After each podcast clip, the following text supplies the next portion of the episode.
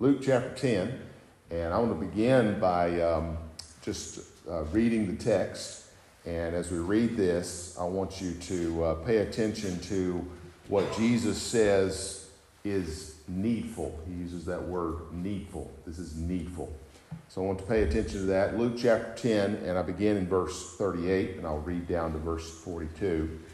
Here's what the scripture says It says, Now it came to pass as they went that he entered, and this is Jesus is talking of, he, Jesus, entered into a certain village, and a certain woman named Martha received him into her house.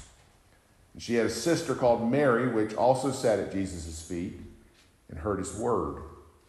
But Martha was cumbered about much serving, and came to him and said, Lord, dost thou not care that my sister hath left me to serve alone? Bid her therefore that she help me. And Jesus answered and said unto her, Martha, Martha, thou art careful and troubled about many things. But one thing is needful, and Mary hath chosen that good part which shall not be taken away from her. Would you pray with me, and then we will look at what the Lord has to say. Lord, I, I pray that you will help us to hear your word, to be changed by your word. Help me as I try to deliver a message to these people that I believe you'd have me deliver. I pray that you will keep me clear, keep me plain. But most importantly, I pray that your Holy Spirit will take your words and make them do what they need to do in the hearts of these men and women. Pray this in Jesus' name. Amen. Coming up in uh, about six weeks or so, middle of February, I'm planning to um, run a race. It's a 25K, and it's going to be about, call that 15 miles, give or take. It's going to be running around Stone Mountain. And um, I'm think I'm ready for it or getting ready for it. I'm not quite ready for it. Um, last February, I did a 20 miler race, and it was over in the Uwharrie National Forest. And I'll just tell you, between last February and this February, a lot of water has gone under the bridge. I'm just telling you that meaning that um, my, my physical fitness is not what I'd like it to be. I'll just be honest with you.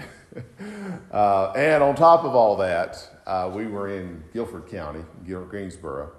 And let me tell you, running these hills and hollers up in here, a whole lot different than running in flatland down there. I mean, I just, I, it's not even the same. So all I can tell you is if I have any hope of finishing that race in about six weeks, and being able to stand at the end of it. If I have any hope of that, I, there are some necessary things that have got to happen. I already tested myself yesterday. I about killed myself doing this. I didn't mean to. I just made a mistake and did too much too, too soon. And come home, and Vanessa's good to fuss at me when I mess up on stuff. And uh, so I was trying to be real quiet about it, but I couldn't. I was like, oh, I'm hurting. I went too far. I went too high, went too low and I had to come back, and it just, oh, I feel bad. In other words, all that's to simply say to you that if I have any hope of doing that, I have to have a base. This is what, if y'all know much about running, you have to have a baseline of running. Like you have to have so many miles a week just to be able to start. You don't even, you don't want to have the conversation unless there's so many miles. And then to get trained for a longer race like that, you got to build up your miles week after week. That's the necessary. You got to week after week put in the sweat. You got to put in the miles. You got to put in the time. I'm saying that to say you can't slack off, you can't give up on that. That's the necessary thing. You got that? In a similar way, if you have any hope of, as Jesus says in Luke chapter 10 and verse 27, just prior to our passage, loving the Lord thy God with all of thy heart, and with all of thy soul, and with all of thy strength, and with all of thy mind, and thy neighbor as thyself if you want to do what Jesus says in Luke 10 27, and not buckle under the pressure, not buckle under the disappointment, not quit when people do you wrong, not quit when it gets hard, if you want to do that, there is one thing that's necessary. And it's not running miles, just so y'all know. You don't have to run one mile to do this. He gives us that necessary thing here. He's already explained in, if you look at the, in your Bible in Luke chapter 10, just before the passage I read, is the story that Jesus gives of the Good Samaritan. Y'all, y'all know the story of the Good Samaritan? He's giving that as an example of the last thing. Remember, he says, I want you to love the Lord with all your heart and all that, and love thy neighbor as thyself. Well, the Good Samaritan is what it looks like to love our neighbors as ourselves. He's already explained that part. But now he's going to come back to the first part and say, I want to show you in this incident of the life of Mary and Martha, of course, Jesus is part of that, but I want to show you what it looks like to love and serve God with a whole heart. That's what I want you to see. That's what he's telling us. So, what's happening here? Well, he's come for a visit. If you look there, he's come there. It comes to pass in verse 38. He goes into this village and he's come for a visit. It looks like, through the story of the Gospels, that Mary and Martha and their brother Lazarus, who's not mentioned here, but he's one of the family, that they are good friends with Jesus. And it seems like because of where they are in proximity to Jerusalem, they're kind of on the way to Jerusalem, that anytime Jesus might have went by Jerusalem, it seems like he might have just dropped in for a visit. Just like you might, if you were going through a certain town, you know you had a friend there or a family member, you might just pop in their house and say hey to them. You might eat a, eat a meal with them or something like that. I think that's what Jesus would have done here. But there's not very many incidents, or rather rec- recorded incidents of Jesus doing this, but that's sort of what's assumed because there's a friendship, there's a relationship that's clear in the gospel. So he stops in here and this, by the way, is the only time in the Gospels that this particular story is mentioned, is in Luke chapter 10. But he stops in here, and we immediately see that somebody meets him. Look at here in verse, um, in verse 38. Martha receives him into her house. Martha, she's clearly the boss. This is clearly her house. Uh, I mean, you, you look at how Martha, she, she's the one that you know this is her place and it's going to go by her rules. That's just the way she is. Um, I'll, get fussed at later for this, but Martha reminds me a lot of my wife, Vanessa.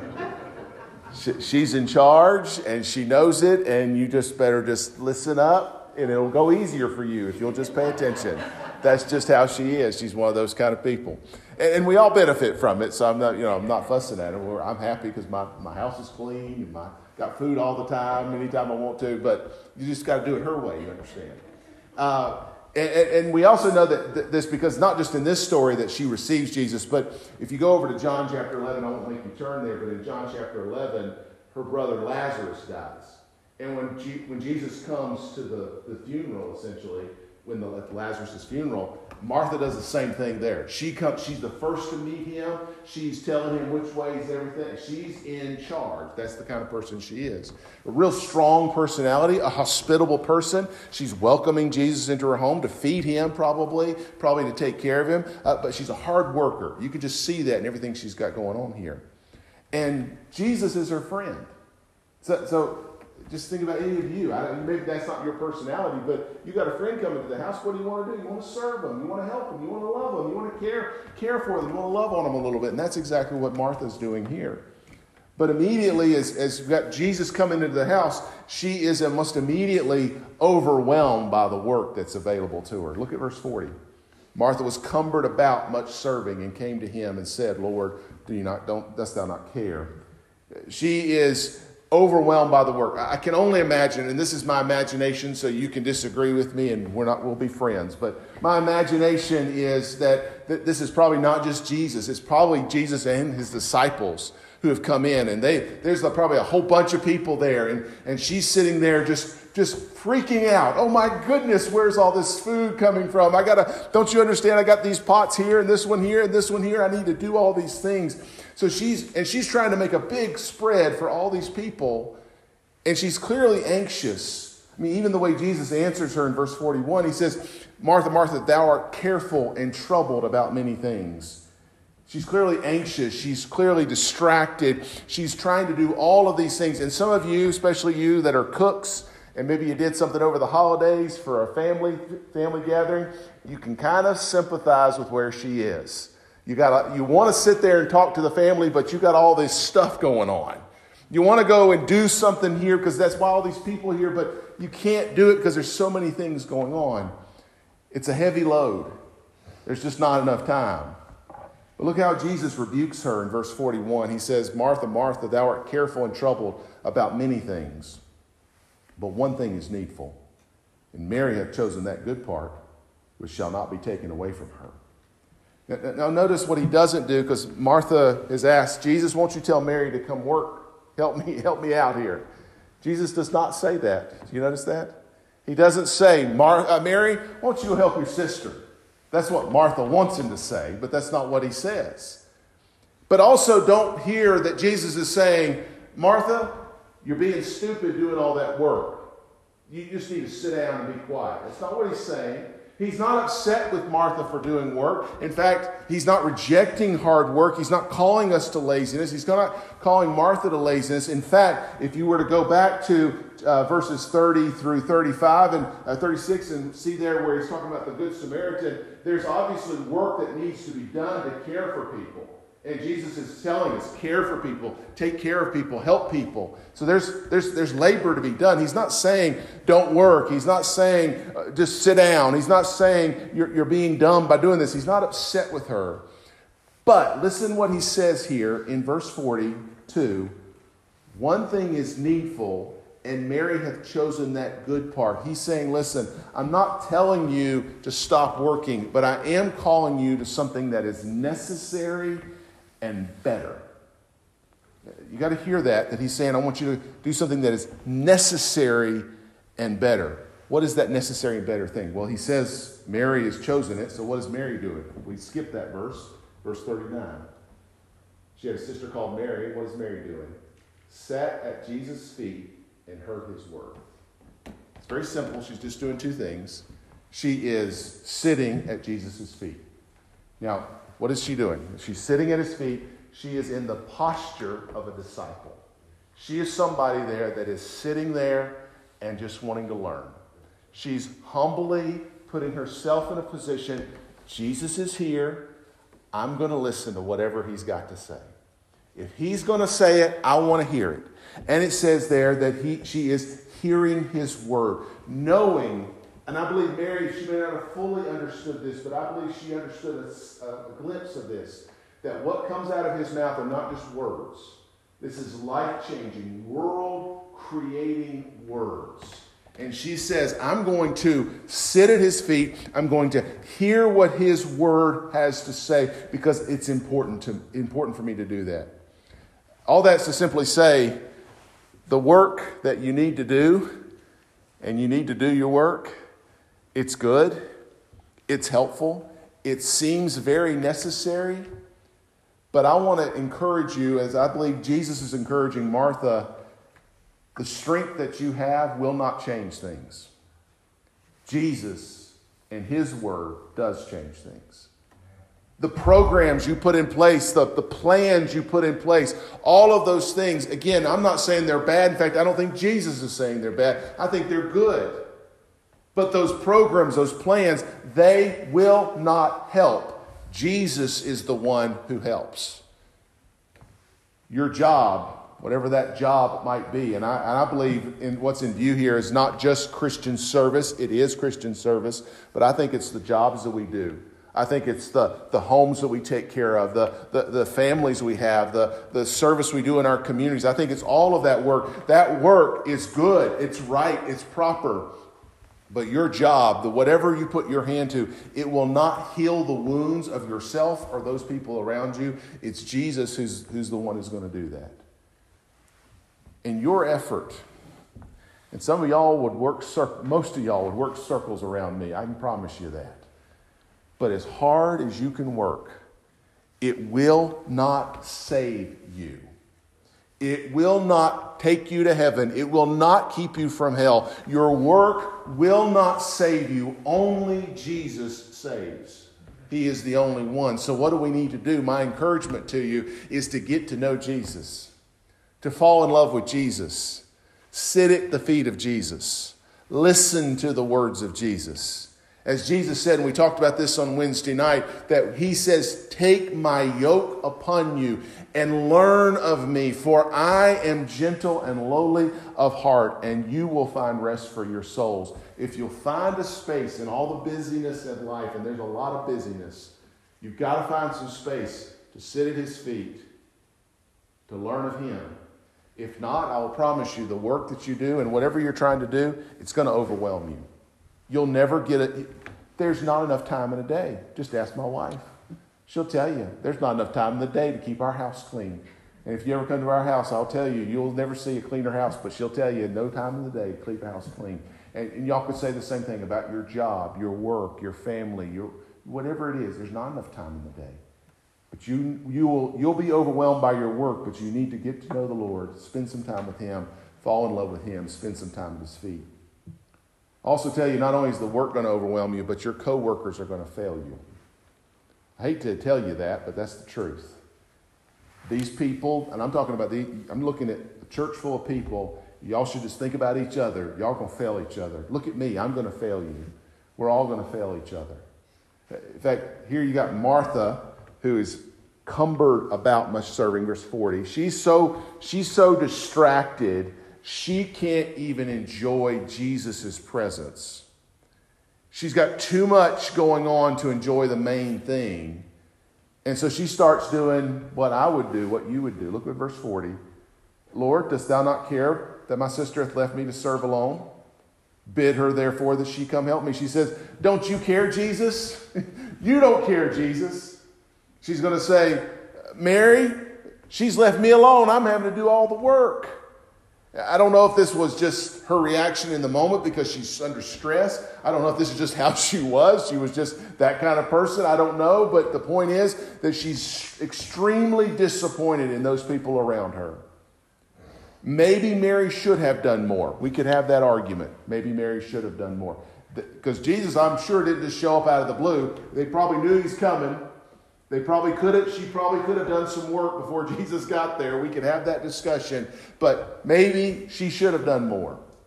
And maybe Martha genuinely felt and was alone in her work. Ultimately, what she believed is if I could just have another set of hands helping me, that'll change things. But again, Jesus rebukes her lovingly. Look at she says in, he says in verses 41 and 42, he says, Mary's chosen the good part. What he doesn't do, if you listen to what Jesus says, he doesn't take Mary's side or Martha's side. He doesn't say, Well, Mar- Mary, she's right, you need to get busy.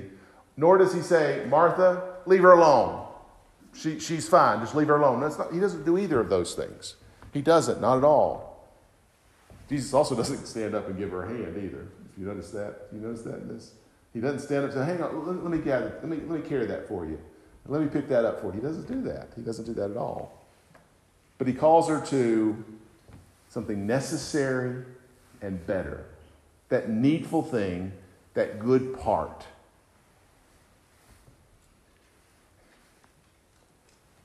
if you depend on others, and we all do, let's be honest about it. We all have, I mean, I can't do what I do in my life, of any aspect of my life, without other people. And if you're like that, I mean, imagine you are too. But if you depend on other people in any respect, they're going to let you down. They may not today, they may not have yesterday, but they will eventually. They're going to let you down. Sometimes it's going to be a big letdown, sometimes it's going to be a small letdown. Sometimes you're going to get very frustrated, sometimes you're going to get a little bit frustrated. But I need you to hear that if you're only dependent on those people around you, you're missing out on the better and necessary thing. You need to spend some time at the feet of Jesus, hearing his word.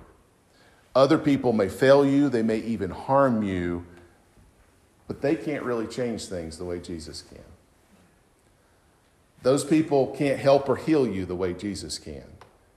And they definitely can't save you because Jesus alone can. Now, don't hear me wrong. Jesus does, or rather, God does use people. He works in and through people. So he does do that. It's not like we don't need each other. We need each other, right? I hope you agree with that. You better agree with that. Otherwise, you're going to be a lonely, miserable person. You need each other. But you have to understand that your whole, your, your, your, the value of those people isn't in them. It's in Jesus working through them.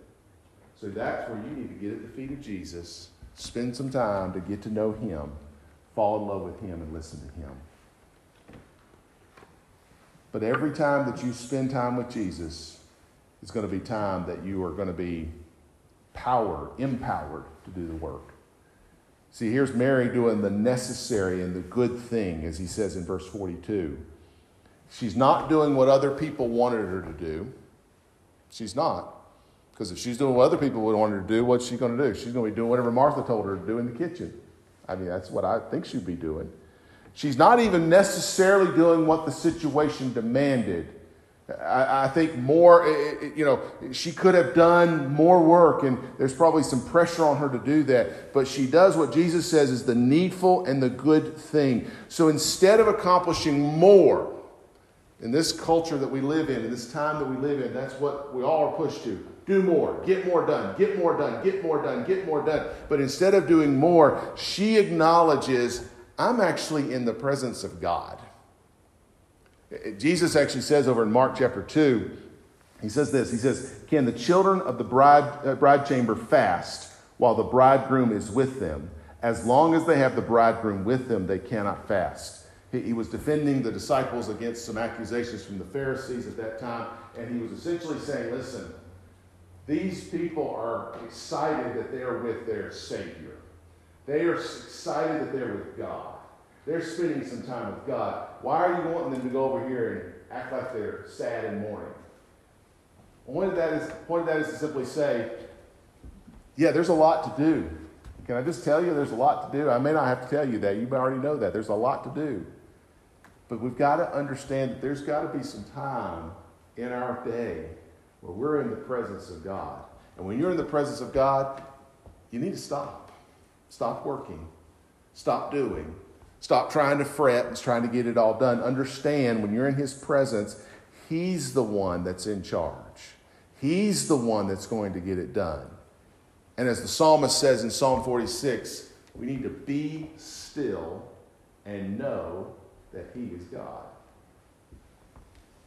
So, what, what does Mary do? She just spends time at Jesus' feet, sitting at his feet in that posture of a disciple, hearing his world changing, life changing power. Yeah, she's accused of laziness. She's got demands that are floating around and they're threatening her. But she's focusing on the one thing that nobody can take from her. That's the way Jesus says there. This, which the last part of verse 42, which shall not be taken away from her.